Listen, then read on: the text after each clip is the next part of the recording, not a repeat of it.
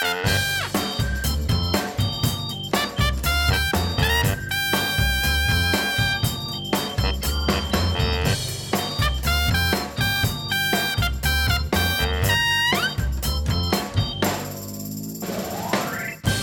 de ChristenUnie in crisisoverleg zit en ik net een heerlijke kroket achter de rug heb, in mijn mik heb, zijn Dick en Jeffrey hier verenigd voor de volgende CIP-podcast.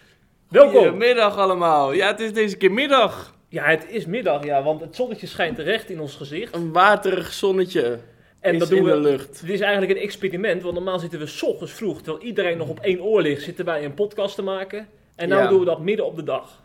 Zo is dat. Dus ik kan jou gewoon nu recht in je ogen kijken zonder dat het Ja. donker is buiten. Ja, ja, want ik ben totaal geen ochtendmens, dus het is wel even wennen voor jou dat je nu mijn ogen ziet.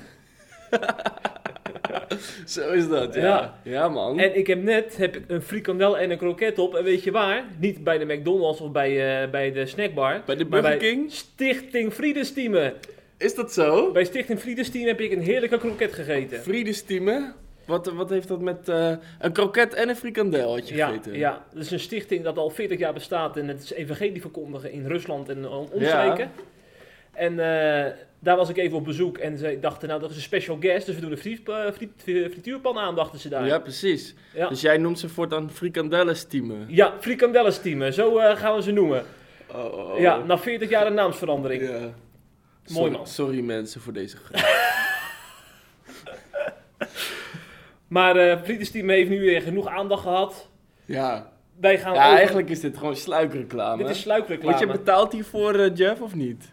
Eh, daar mag Hebben geen ze uit... stiekem een, een Nou, tientje in je zak Rob? Jetten zou zeggen, daar mag ik geen commentaar op over geven. We Eh, oké. geen constructief overleg. Kijk. Dus dat zeg ik nu ook. Ja, nou, Rob Jetten, je hebt meteen het bruggetje al gepakt. Ja, want Rob Jetten die is nu in crisisoverleg met de ChristenUnie.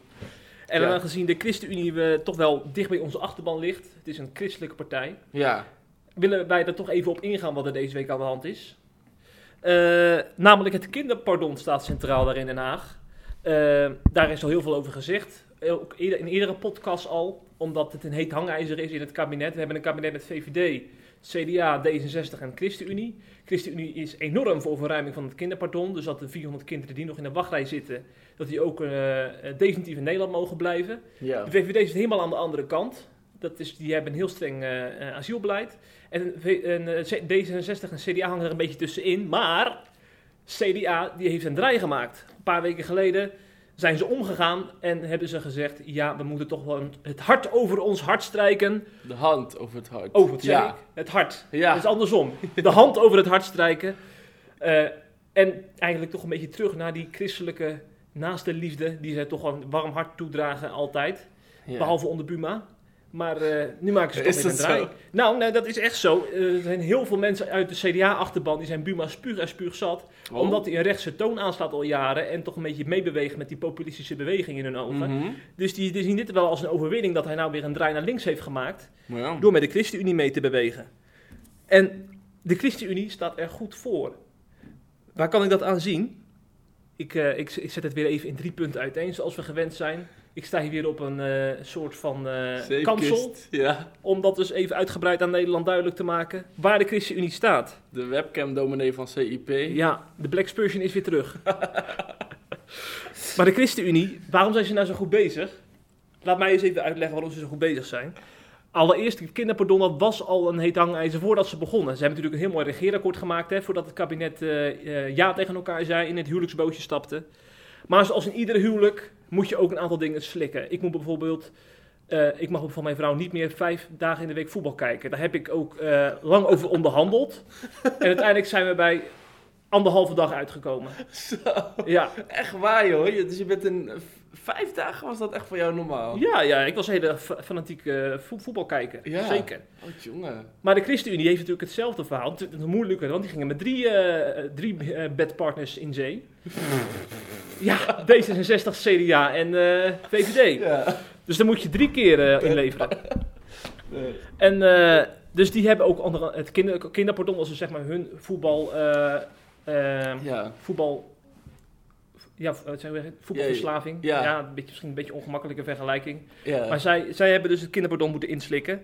Uh-huh. Althans, een verruiming daarvan. Ja. En, maar vanaf het begin, wat ze goed hebben gedaan, vanaf het begin zijn ze er heel duidelijk over geweest, over geweest van het blijft ons uitgangspunt om dit te verruimen. Gaan we ook ons best voor blijven doen. Alleen, eh, het, bij, in dit land moet je compromissen sluiten om te kunnen regeren.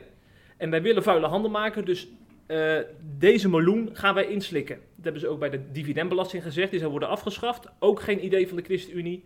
En toen zei Segers, wij gaan deze meloen inslikken om het kabinet eh, te kunnen laten functioneren. Uiteindelijk bij de dividendbelasting hebben ze gewonnen, want die is teruggedraaid. ChristenUnie, Mhm. winstpunten voor de ChristenUnie. En nu dreigt het dus dezelfde kant op te gaan, omdat die, het, CDA die draai heeft gemaakt. En eh, omdat ze zo duidelijk zijn geweest vanaf het begin van dit blijft ons principiële standpunt, eh, is het ook gewaardeerd door de achterban. Want ze hebben geen zetelverlies in de peilingen. Er is ook geen opstand gekomen eh, onder de achterban, althans geen massale opstand. Omdat de ChristenUnie duidelijk heeft gemaakt van waar er regeerd wordt, vallen Spaanders. Dat hebben ze dus heel goed gedaan. Dat is een mooi punt Ja. inderdaad. Hey, en eh, even, even nog één vraagje, want heeft jouw vrouw ook nog iets moeten inleveren? Mijn vrouw, Ja, als jij vijf dagen geen voetbal mag kijken, dan eh, ben ik wel benieuwd wat jouw vrouw dan eh, moest inleveren. Ja, weet je wat dit een beetje het punt he- is? Eh, zeg maar, de dingen die zij doet, die kosten veel minder tijd dan de dingen die ik doe. Ja, Dus dan heb, heb je toch een beetje een eh, Dus je ongelijke verdeling. Geen, je doet geen koehandel. Eigenlijk niet, nee. Nee. nee. nee, Maar ja, ik win er ook niks mee, weet je. Kijk, want zij is dol op, eh, op kleren maken, achter de naaimachine zitten. Ja, ik heb er niks mee te winnen als ik zeg van, dan moet je twee dagen van inleveren. Want ik vind het juist leuk als ze een beetje, een beetje bezig is thuis, eh, Ja. achter, achter, de, Ja, achter de ja, tafel. Nou, jongen, je, eh, Ja. je bent een makkelijke man, volgens Ja, mij. nee, nee, met- zo, zo, Ja. zo gaat dat bij ons. Ja. Ja. Ja, maar ik vraag er ook wel eens wat voor terug, hè. Ja? Ja, zeker. Dan zeg ik van ja, ik heb nou eh, eh, drie, vier voetbalavonden ingeleverd. Dus nu koop ik een seizoenkaart van Excelsior. En ga ik elke twee weken ga ik naar het voetbalstadion. Dan niet thuis, maar dan maar in het stadion. Ja. Ja, en de, dus dat, dat is, En dat weer, is eh, goedgekeurd. Dat is goedgekeurd. Jongen, nou, Ja, dat dus mooi. in die zin heb ik toch alweer weer een winstpunt behaald. Ja, dat is een goede... Ja. ja. Terug naar de ChristenUnie. Zij waren dus duidelijk geweest, dus dat is punt 1. En wat we de afgelopen weken zien, is dat ze toch ook wel, eh, dat ze zeg maar hun eh, eh, dicht bij de principes blijven is beloond. Want vorig jaar hebben we natuurlijk de zaak Lili en Hovik gehad. Hè? Dat ja, twee kinderen die bekend werden omdat ze dreigden te worden uitgezet naar Armenië. Maar op het laatste moment is dat door staatssecretaris Harbers is dat teruggedraaid. Dus die kinderen mochten toch blijven. Eigenlijk ook een winstpunt voor de ChristenUnie. Want om- achter de schermen hebben zij druk uitgeoefend van die kinderen moeten blijven. Mhm. Joel Voordewind voorop. En ehm, ondertussen eh, is er in de, ook in de PKN-achterban, de protestantse kerk, die denk ik voor het merendeel toch wel ChristenUnie stemt, is eh, campagne gevoerd voor de verruiming van het kinderpardon. Dus eigenlijk eh, heeft de PKN is een soort van in de ChristenUnie-boot gesprongen.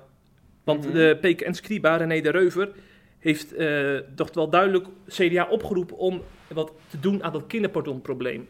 Ja. Het, het kan zo niet langer, die strijdende verhalen. Want je hebt dus nu, voor de duidelijkheid, eh, heb je dus gewoon een hele, een hele groep kinderen die dit heel nauw aan het volgen zijn, zeg maar, families. Ja. Eh, want dus wat er nu besproken wordt, dat gaat dus direct over hun toekomst. En dat gaat direct over of zij binnenkort het vliegtuig wel of niet in moeten, zeg maar. ja, dat zijn dus kinderen die eh, al meer dan vijf jaar in Nederland zijn. Ja. En op basis daarvan mag je volgens het kinderpardon mag je blijven, maar er is heel veel grijs gebied. Dus eh, eh, als de rechter dan toch eh, bepaalt eh, ja, dat, dat, dat de- deze familie te weinig eh, goede argumenten heeft om, in, om niet naar het land van herkomst te gaan, bijvoorbeeld als het een veilig land is, dan kan de rechter besluiten van ga terug. Eh, maar ja, dat is dus heel moeilijk als een kind al vijf jaar in Nederland leeft. Al, vaak is zelfs, zelfs sommige kinderen leven al tien jaar in Nederland. Die hier hun vrienden en heel hun leven hebben opgebouwd. Om dan te zeggen van ga maar terug. Terwijl het voor hun eigenlijk niet terug is. Hè? Want ze zijn hier opgegroeid vaak ook nog. Mhm. De- en dat is natuurlijk ook de reden dat, eh dat ChristenUnie en PKN daar zich zo druk om maken. Want dit is voor hun is dit echt naast de liefde. Je, gaat, je kan niet kwetsbare kinderen naar een land sturen waar ze niet zijn opgegroeid als ze hier al zo geworteld zijn in dit land. En daar gaat dus die hele discussie over. En eh, het CDA... Maar betekent dat dan dat als die kinderen blijven, dat hun families dan ook daar, daaraan verbonden zijn of zo? Of hoe moet je dat zien? nou, eh, Stel dat je nou bijvoorbeeld een gezin hebt en de, twee van die kinderen vallen onder dit kinderpardon. Ja. Die ouders, die, als die kinderen mogen blijven, mogen de ouders dan ook blijven of zo? Is dat het idee? nou, in de praktijk eh, is het, is het gewoon één geheel. Want eh, eh, je zal natuurlijk niet meemaken dat kinderen zonder ouders Ja. eh, teruggaan. Dat, dat, dat scheurt dat hele gezin uit elkaar. Mhm. In theorie kan dat natuurlijk wel, maar in de praktijk eh, zullen, zullen ouders no- nooit hun kinderen zomaar alleen... eh, Ja, en de rechtse partij, die hebben dan waarschijnlijk zoiets van... we hebben al zoveel mensen hier, zeg maar. Zoveel vluchtelingen, zoveel Syriërs al onderdak gegeven. En dan moeten we nog al die gezinnen ook nog een keer Ja. onderdak geven. Ja, dit wordt een glijdende schaal, want er komen waarschijnlijk dan nog een heleboel gezinnen Ja, bij. dat is het En- vooral. Ja, we hebben het over je moet maar een keer een 400 lijn trekken, zeg maar. Precies, we hebben het over maar 400 kinderen, maar eh, als je dan zeg maar het signaal aangeeft van al die kinderen mogen blijven, dan zijn ze dus bang dat er nog duizenden, duizenden, duizenden gevallen in de toekomst gaan volgen. Ja, En dan worden het opeens hele andere aantallen. ja. Ze willen dat signaal wel eens natuurlijk niet afgeven. Nee. Ja, maar het CDA heeft dus een heel ander geluid laten horen. Door te, pleiten voor, door te pleiten met het D66 voor de verruiming van het kinderpardon. En dat is dus weer een overwinning voor de ChristenUnie. Want daardoor zijn CDA en D66 hun kant opgeschoven in, het, in de Mhm. coalitie. En dus is het nou eigenlijk 1 tegen 3. VVD tegen de rest. En eh, het CDA wordt nu geframed als draaikonten. Hè, van toch, eh, eh, ja, zeg maar... te veel met de, met de hand over het hart gestreken, terwijl je bij, je bij je strepen moet blijven staan. En eh, dat, dat levert het CDA deze week veel problemen op. En ik denk ook in de peilingen. En het laatste wat ik hierover wil zeggen Maar is... ja, ze zeggen altijd peilingen zijn palingen. peilingen, zijn pa- peilingen zijn palingen. Dat is een gouden uitspraak. Die zou Rob Jetten zo kunnen herhalen voor de camera. Ja, Ja, absoluut. sowieso. Ga Maar verder. Het laatste punt wat ik wil maken is dat de ChristenUnie nog een compliment verdient voor het opvoeren van de druk. Want je zou natuurlijk kunnen zeggen van ja, we zitten in de coalitie, we willen vier jaar uitzitten met, eh, met onze bedpartners. En ja, ik vind het toch het makkelijkste om dat zo te zeggen, omdat Ja. ze natuurlijk eh, heel erg dicht bij elkaar liggen eh, in zo'n coalitie opeens. En eh, dan, dan zou je dus kunnen zeggen van wij, wij doen even de rem eraf en we kiezen voor het gezamenlijke belang. Dus we gaan u even bijvoorbeeld niks zeggen of, of gas terugnemen. Nee, de ChristenUnie doet de versnelling erbij door te stellen dat eh, er nu een uitzetstop moet komen om kinderen niet in onzekerheid te laten, tot, totdat er dus meer duidelijkheid is. Omdat je nu natuurlijk hebt van CDA draait, VVD blijft op zijn strepen staan, zegt de ChristenUnie, nou als het dan eh, nu zo onduidelijk is, dan moeten we nu een uitzetstop doen, omdat het niet zo kan zijn dat je nu volgende week, dat, dat, dat volgende week kinderen op het vliegtuig worden gezet. ja. En dat dan een half jaar later blijkt dat ze eigenlijk achteraf toch mochten blijven, omdat het beleid is veranderd door die draai van het CDA. Dus dat, dat heeft eh, de ChristenUnie te, eh, zeg maar, eh, duidelijk laten weten dat ze voor die, uit, voor die uitzetstop zijn. En dan vind ik toch wel leuk dat zo'n braaf christelijke partij ervoor kiest om de stoute schoenen aan te trekken en het V- V- de VVD eigenlijk in de hoek te drijven.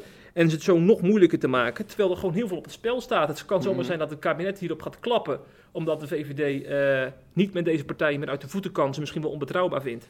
Ja. En eh, dat gaat deze week blijken, want morgen is er een Tweede Kamerdebat over dit onderwerp. Dan gaat het links tegen rechts, gaat een echt fel met elkaar in debat. We zullen elkaar in de haren vliegen. En dan is het dus de vraag, eh, gaat dit kabinet voor mee met die rechtse koers van, het, van de VVD?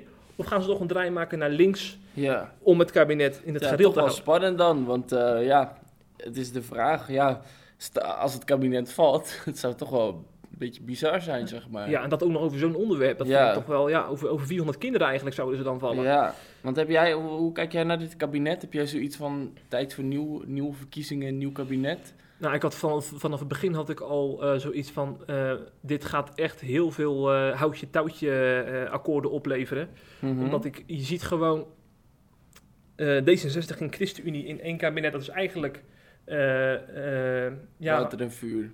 Ja, ik wilde eigenlijk zeggen, eh, de duivel en, en, en, en apostel Paulus in één, in één, in één ja, oude ouderlingenraad, zal ik maar zeggen, dat gaat niet werken.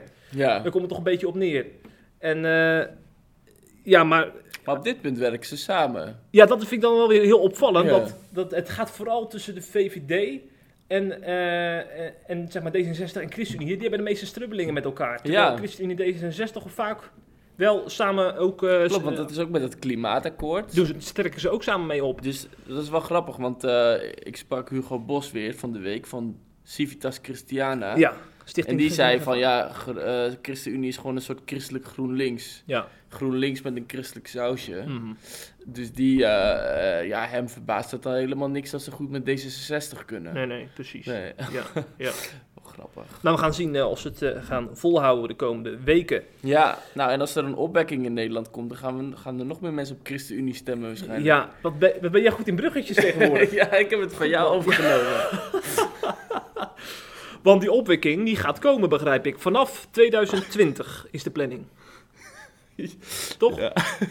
Je zegt het wel grappig inderdaad. Ja, nee, ik heb, uh, uh, ik heb uh, van de week heb ik inderdaad, of tenminste vorige week al, had ik Matthäus van der Steen geïnterviewd. En hij gelooft inderdaad dat er een opwekking gaat komen en die gaat vanaf 2020 uitbreken. En met name tussen 2020 en 2023 zal die losbarsten. Nou, dan zal je even kijken van ja, waar, waar baseerde hij het dan op? Dat was dan vooral dat hij dat zeg maar zelf echt van God hoorde, zoals hij dat zei.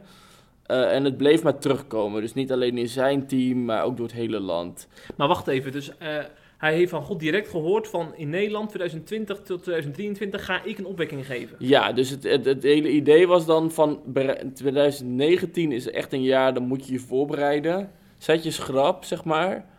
Uh, en train mensen, want in 2020 uh, gaat het heel bijzonder worden. Nou, en dat is. En in 2020 willen ze dus ook een groot evangelisatie-evenement in Amsterdam organiseren. Waar dan duizenden mensen op afkomen, zeg maar. En, nou, dus dat is een heel ding wat, uh, waar hij het over had. En dat heeft natuurlijk nog wel wat dingetjes losgemaakt. gemaakt. Want ja, goed, hij heeft het niet echt. Het is niet echt per se heel erg een bron of zo. Het is, ja, het is best wel, weet je, ergens subjectief. Ja, wij kunnen niet checken bijvoorbeeld of het echt zo klopt. Nee, dus dat, is het, uh, dat maakt het een beetje... Maar dat is dus, uh, het, ja, dat, is, dat zie je eigenlijk de hele tijd. De, de, het perspectief van deze man is best wel positief, zeg maar, weet je. Dus het, het glas is duidelijk half vol.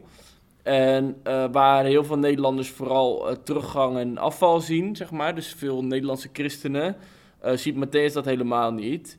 En uh, ja, je hebt bijvoorbeeld cijfers hè, die dan zeggen dat, uh, dat de kerken leeglopen. En hij zegt dat het dus ook allemaal veel genuanceerder ligt. Dus hij zegt van ja, mensen schrijven zich uit bij een traditionele kerk. Uh, maar vervolgens gaan ze dan bijvoorbeeld naar doorbrekers of mozaïek. En die houden geen, die leden veel minder nauw bij, zeg maar. Zoals bijvoorbeeld bij doorbrekers heb je geen officiële leden. Dus die gaan er dan heen, maar die, er, wordt dan wel als een soort van genoteerd als secularisatie, want ze, denken dus die mensen zijn de kerk uit. Terwijl ze gewoon naar een evangelische gemeente zijn en juist die kerken die groeien heel hard. Uh, dat is een beetje zijn punt. En hij zegt ook van, kijk, als je bijvoorbeeld kijkt naar uh, evenementen als opwekking, dan zie je het elk jaar alleen maar drukken worden. En dat is juist een teken dat er iets aan te herleven is. Um, Mag ik daar even wat op zeggen? Ja. Want volgens de uh, feiten, volgens het Sociaal Cultureel Planbureau, verlaten 267 mensen per dag de kerk. Zo hard gaan die cijfers tegenwoordig. Ja. Dus als, als dat, als dat uh, kiet wil staan, dan zou je dus 267 mensen ook per dag naar een evangelische kerk ja. moeten komen. Ja, Erbij, maar goed, nieuw. kijk, dat, kijk, je kan uh, je kan het natuurlijk heel erg, en dat is misschien, ik zeg niet dat Matthäus zo denkt, maar zo wordt het vanuit misschien een klein beetje evangelische arrogantie, dat zou kunnen, zo wordt het wel vaak geredeneerd. Van die mensen die sliepen toch al, zeg maar. En die slapen, sliepen eerst in de kerk en die slapen nu buiten de kerk, zeg maar. Dus daar verandert niet zoveel aan. Uh, maar de mensen die echt levend zijn en echt actief zijn, die groep die wordt steeds groter. Dat zie je bij opwekking bijvoorbeeld. Ja, ja. Dus dat is hun redenatie. En uh, hij vertelde ook dat er dan. Uh, maar ja, hij heeft natuurlijk ook een perspectief dat hij zegt van ja, er gaat zoveel licht komen dat de antichrist zal verdwijnen. En ja, dat gaat natuurlijk best wel in. Wie is de antichrist dan in zijn ogen? Nou ja, je hebt natuurlijk. ja, dat weet ik eerlijk gezegd ook niet precies. Waarschijnlijk gewoon de, de geest achter, achter het antichristelijke wat je ziet, zeg maar. Ja, ja, ja oké. En dat gaat natuurlijk wel in tegen het geloof van heel veel mensen, omdat uh, veel mensen uh, ja, zien dat de antichrist steeds meer uh, terrein zal winnen. En dat is ook hun geloofsopvatting. dus ja, dat, dat is een ding. Dus dat is interessant, laat me zeggen. Nou, als, als we het dan hebben over die opwekkingen en hoe Matthäus daar dan aan wil bijdragen.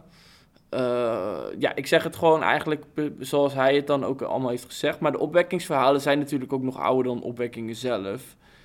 Uh, dus uh, ja, je hebt elke keer heb je weer nieuwe mensen die zeggen van er komt opwekking aan. En je ziet ook op SIP wel een beetje dat mensen daar ook moe van worden, weet je. Want je, je hoort ook, ja, je hoort het al zo vaak. En hoe zit het dan met al die vorige voorspellingen die, die allemaal niet uitgekomen zijn.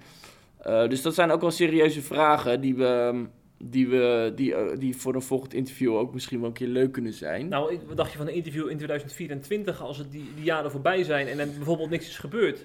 Ja, dat is zeker een. Uh, ja. ja. Dus, uh, maar aan de andere kant heb je natuurlijk. Ik had die vraag ook aan Klaas van Denderen voorgelegd. Want die gelooft ook echt in een opwekking. En die zei ook van ja, er is. Je wil niet weten wat er allemaal al gebeurd is. En dus die zien al een heleboel dingen die. Nou ja, die, laten we het zo zeggen, die niet elke andere christen ook ziet, zeg maar. Ja, maar als je, als je op die manier redeneert, dan is het toch uh, continu een opwekking gaande. Want ik, ik ken zoveel kerken waar uh, allerlei Stichting Jij daar, daar zijn de afgelopen tientallen jaren duizenden reformatorische jongeren tot geloof gekomen. Ja, maar dat, dat kijk, dat, als je die, kijk, het is natuurlijk ook soms net wat je wil zien, hè, zeg maar. Want kijk, zij bekijken dus waarschijnlijk heel erg vanuit die bril. Van uh, ja, de al die voorouders die hadden allemaal geen geloofszekerheid en uh, worstelen, dit en dat. En dan gaan ze nu naar jij daar en daar zijn ze zelf tot geloof gekomen. Dus dat is een soort van, uh, ja, eh, dat is dan een opwekking, zeg maar. Ja. Omdat, het, omdat mensen tot geloof... Ja, dat is een beetje... Ja, dat is lastig. Want dit, dan... Ja, dat is net hoe, door welke bril je het kijkt, zeg maar. Mm -hmm.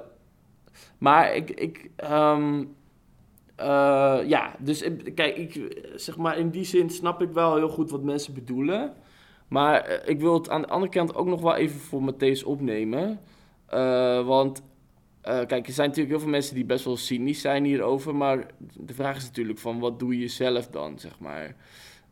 Want um, ja, ik geloof op zich wel, als je de Bijbel ook bekijkt hoe dat gaat, dan zag je bijvoorbeeld ook in handelingen, elk mens die in vuur en vlam staat, echt voor Jezus, zeg maar, dat werkt toch heel aanstekelijk op je omgeving. Dus een kenmerk van vuur is ook, zeg maar, dat het zich echt verspreidt. Hm. Uh, als jij in je eigen leven een brandend vuur hebt, dan zal je zien dat, dat uh, mensen uiteindelijk ook erdoor aangestoken worden. En dat je echt vrucht gaat zien in je leven, zeg maar. En het is soms ook goed om, naar je, om jezelf eventjes te beproeven of te, te, te gewoon eventjes een, even jezelf af te vragen van, uh, ja, wat doe ik zelf, zeg maar, weet je. Kijk gewoon even in de spiegel.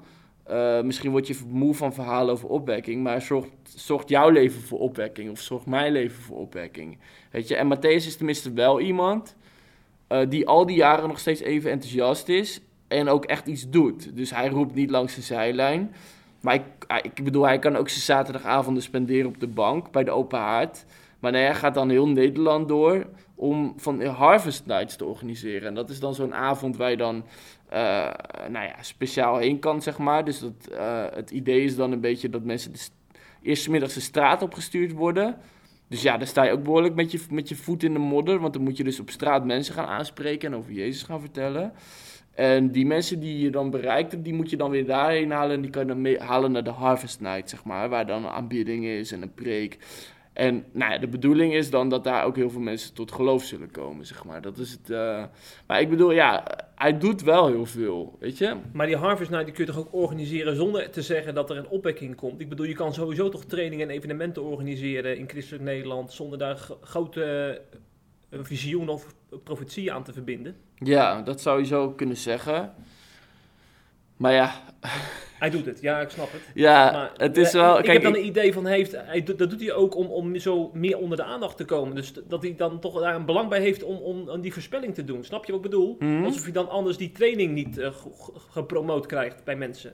Ja. Niet op het netvlies krijgt. Maar ja, het is natuurlijk wel een... Uh, kijk, als jij zeg maar een... Uh, kijk, je, laten we het even omdraaien. Zeg maar, hoe heel veel mensen toch ook wel weer denken... Ehm, kijk, zeg maar, dus Jezus die zegt natuurlijk van alles is mogelijk voor degene die gelooft. Dus als zelfs christenen niet geloven in een opwekking, hoe kan je dan hoop hebben voor dit land? Alsof je, het is toch een beetje alsof je een soort van jezelf al overgeeft. Zo'n soort van, het wordt toch niks meer. En heel veel christenen leven wel een beetje op zo'n manier.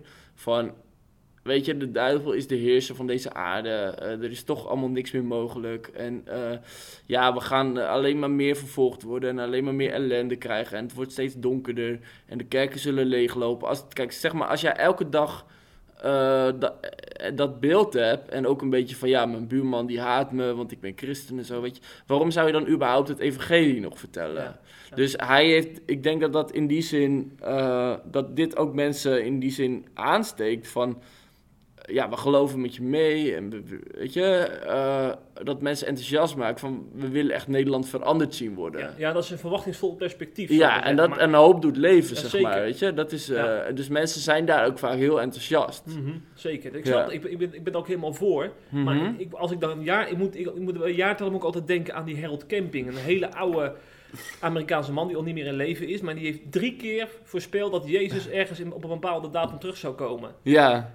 En uh, dat is uiteindelijk allemaal niet uitgekomen. Maar toch heeft hij daar heel veel mensen mee. Uh, uh, toch, ja, in de, in de, in de, heeft heel veel mensen daarmee toch iets doen, doen geloven wat niet waar is. Zeg maar. Alleen maar ook om zijn campagnes onder de aandacht te krijgen. Want iedereen ging zeg maar, de media-aandacht aan, aan, aan, geven. Door, door die, door die grote het. woorden.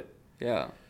Dus ja, je zou ook kunnen denken, je kan ook zonder jaartallen toch heel verwachtingsvol uh, uh, geloven. Mm -hmm. En deze, deze trainingen organiseren.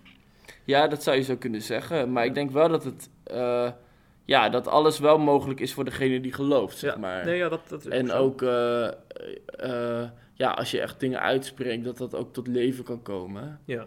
En ja, dus in die zin denk ik ook wel weer van ja, ik denk dat pessimisme, zeg maar, dus als je echt pessimisme uitspreekt, dat, dat het een soort vloek over Nederland ligt ja. en, en, en, het wordt nooit meer wat, dan gaat dat ook een realiteit worden, weet je. Want dan, ja, als je helemaal geen geloof hebt, zelfs voor je buurman of zo, waarom zou je... Dan, dan, dan, dat is lekker makkelijk. En dan zie je ook soms als resultaat dat mensen zich helemaal afzonderen en, uh, en een soort van in een bunker gaan schuilen tegen al het gevaar. Ja, dat kunnen we van Matthäus leren, dat, uh, uh, dat je dat er ook gewoon vanuit onze kracht uit mogen gaan. We hebben een heel mooi evangelie, een krachtige uh, boodschap zou ik maar zeggen. Ja. En dan moet je, moet je niet laten leiden door allerlei uh, statistieken of, uh, ja. of de meerderheid in je land. Mm -hmm. dat, dat, kunnen we van hem leren, ja. Ja, ja. zeker. En zullen we dat laatste punt even... Zullen we eigenlijk doorgaan naar, naar ons andere onderwerp? Want de tijd gaat een beetje goed, sneller dan, dan verwacht. Ja, dat is goed. Ja, want Dagblad Trouw, die... ja, een van de toch wel toonaangevende kranten in Nederland. Die heeft een artikel geschreven over de doorbrekers. Die gaan een, uh, ook een afdeling beginnen in Amsterdam. En dat is wel uniek, want ze gaan daardoor voor het eerst buiten de Bijbelbelt een, een kerk planten. En uh, ja, Trouw heeft daar een heel uh, boeiend artikel over geschreven. Over ja, de, de doorbrekers zelf en waarom ze naar Amsterdam gaan. En dat artikel hebben wij gelezen. En daar is ook een heel wat over te zeggen, denk ik. Mm -hmm. ik vind wel dat we positief mogen beginnen.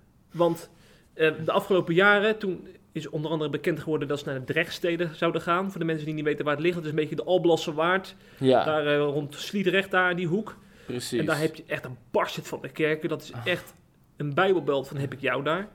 En daar zijn ze dus uh, ook een afdeling gaan planten. En daar is heel veel kritiek op gekomen. Ook uit predikantenhoek.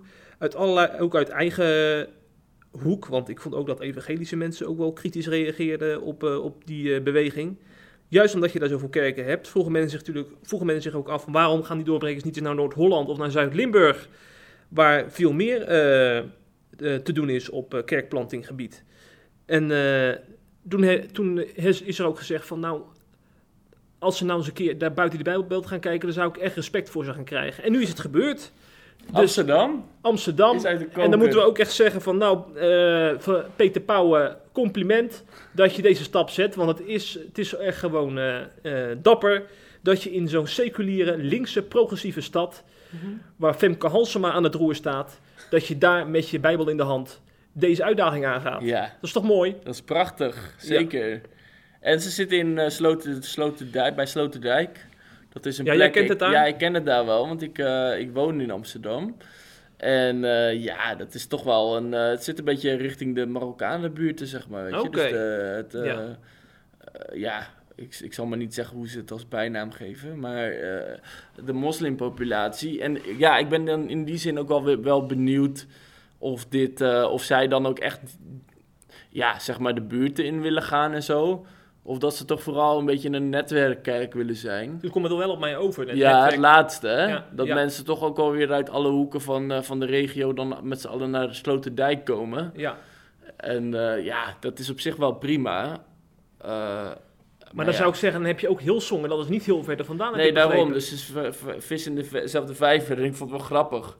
Want hij had het over een uh, meubelboulevard. Dat hoe meer meubels, uh, meubelwinkels je hebt, hoe meer mensen er komen. Ja, dus het gaat dus, ook voor kerken, zegt hij. Ja, dus als je heel veel uh, dezelfde dingen op één plek hebt, dan is dat niet per se nadelig.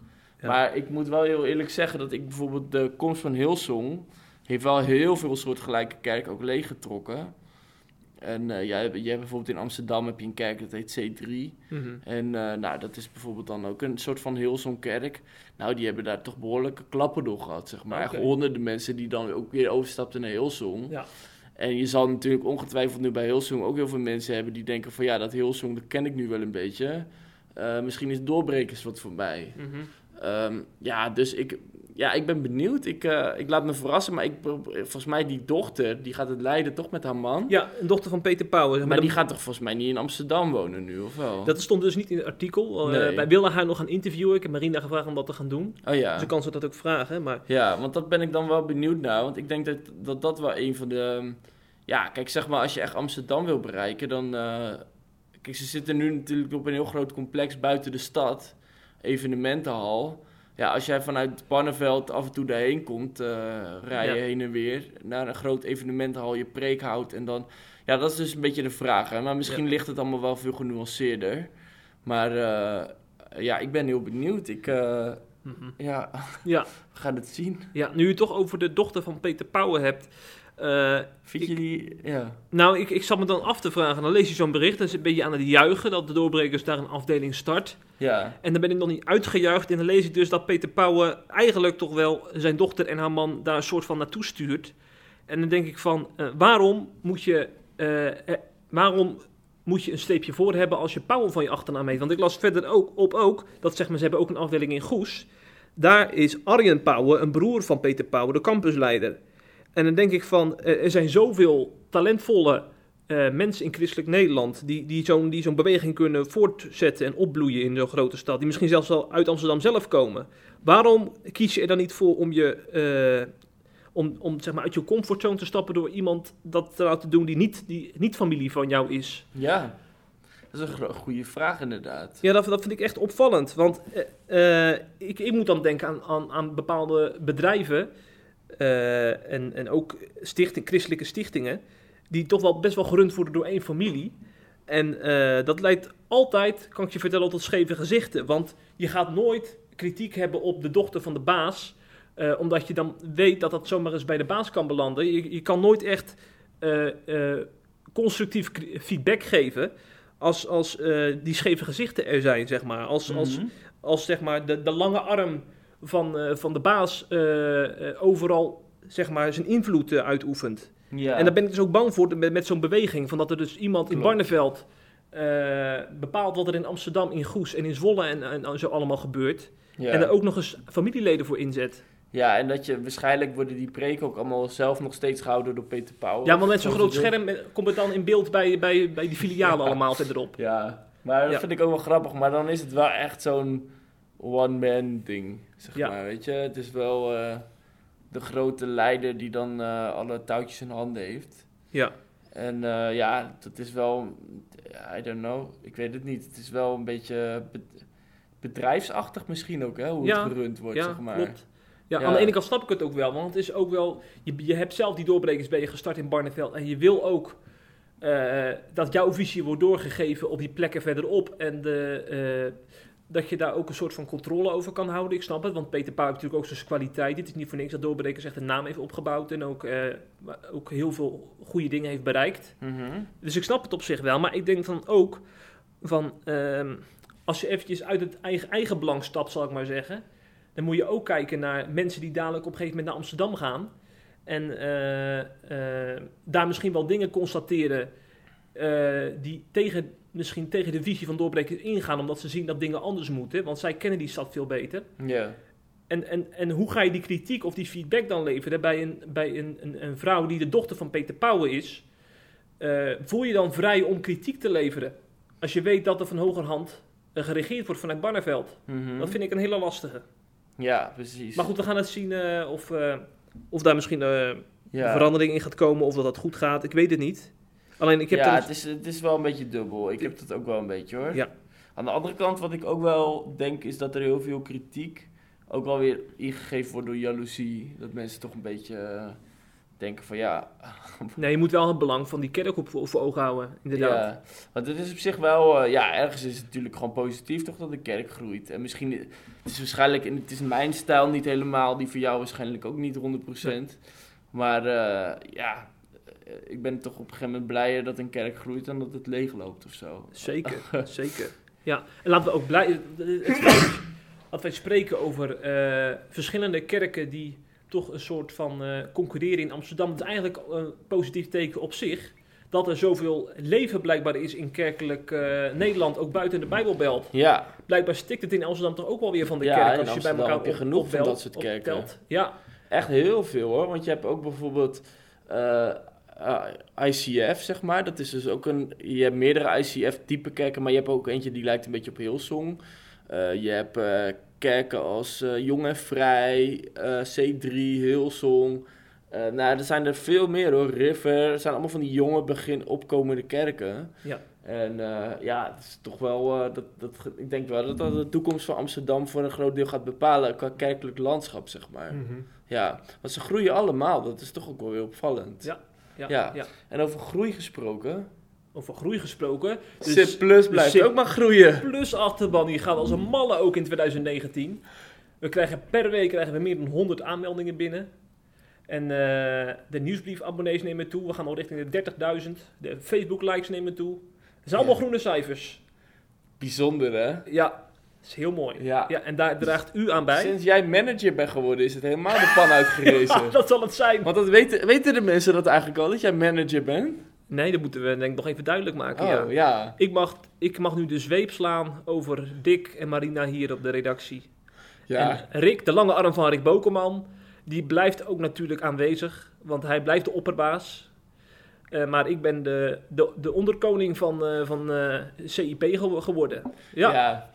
Ja. Maar eh, ja, nee, Rick is vooral met hele andere dingen bezig, toch?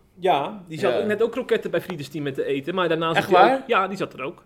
Oh. Ja, ja, nee, want ze gaan dat niet voor mij doen, ze gaan dat alleen voor de, voor de opperbaas van SIP natuurlijk, zo'n eh, zo'n cadeautje.